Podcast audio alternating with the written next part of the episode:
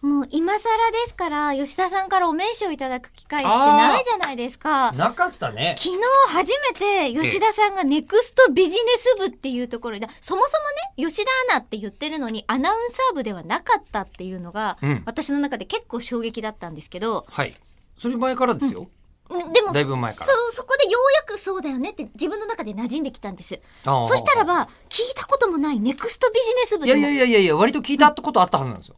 もともと僕は本、当にうんえーついこの間まで、うんえっと、ビジネス開発センター、うんネクストビジネス戦略部、あ、近い、うん吉田ルームアナウンサーだったんですよ。ああ、よく覚えましたね。いや、あの、正式に名も乗うるこもとうな変かっわっちゃったたんでだすけろどうに。なか った。なかったですしあ、。じゃあそこからネクストビジネス部が。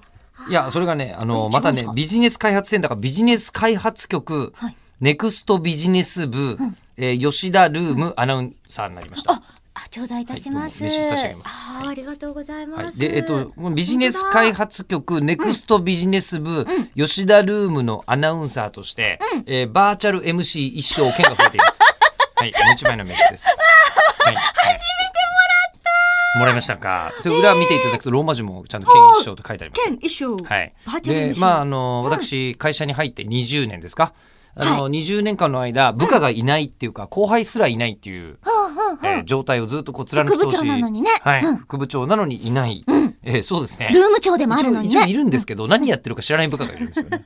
うん、 一応。みんな遠用が好きだな。そういうそういうのでこうしょうがないからこうあのなんだろうこのなんかわからないけれどこの部分にハンコを押せばいいのっていうのを気をつけてくださいね。気持ちがつむつむねここ、こここで、こマインこに入れると消えるのかなみたいな。マインスイッパーじゃマインスイッパー近い立てるみたいな。や旗め立ててくださいよ。大体におちょいてそういう Windows の標準ゲームぐらいの。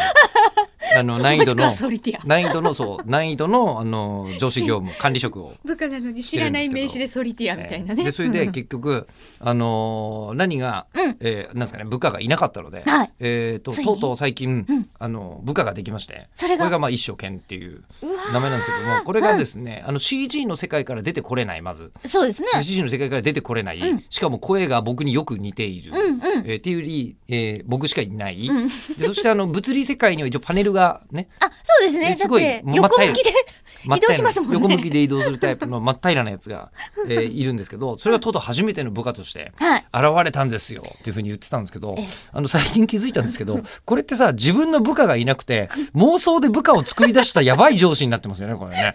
確実に今ね。、今ちょっとあの、ルーム長、そうなんです。あの、そいつにルーム長って言わせ、しかもネット上で言わせてるっていうちょっと問題。なんでここで収録してるか、また喋れてない。明日です。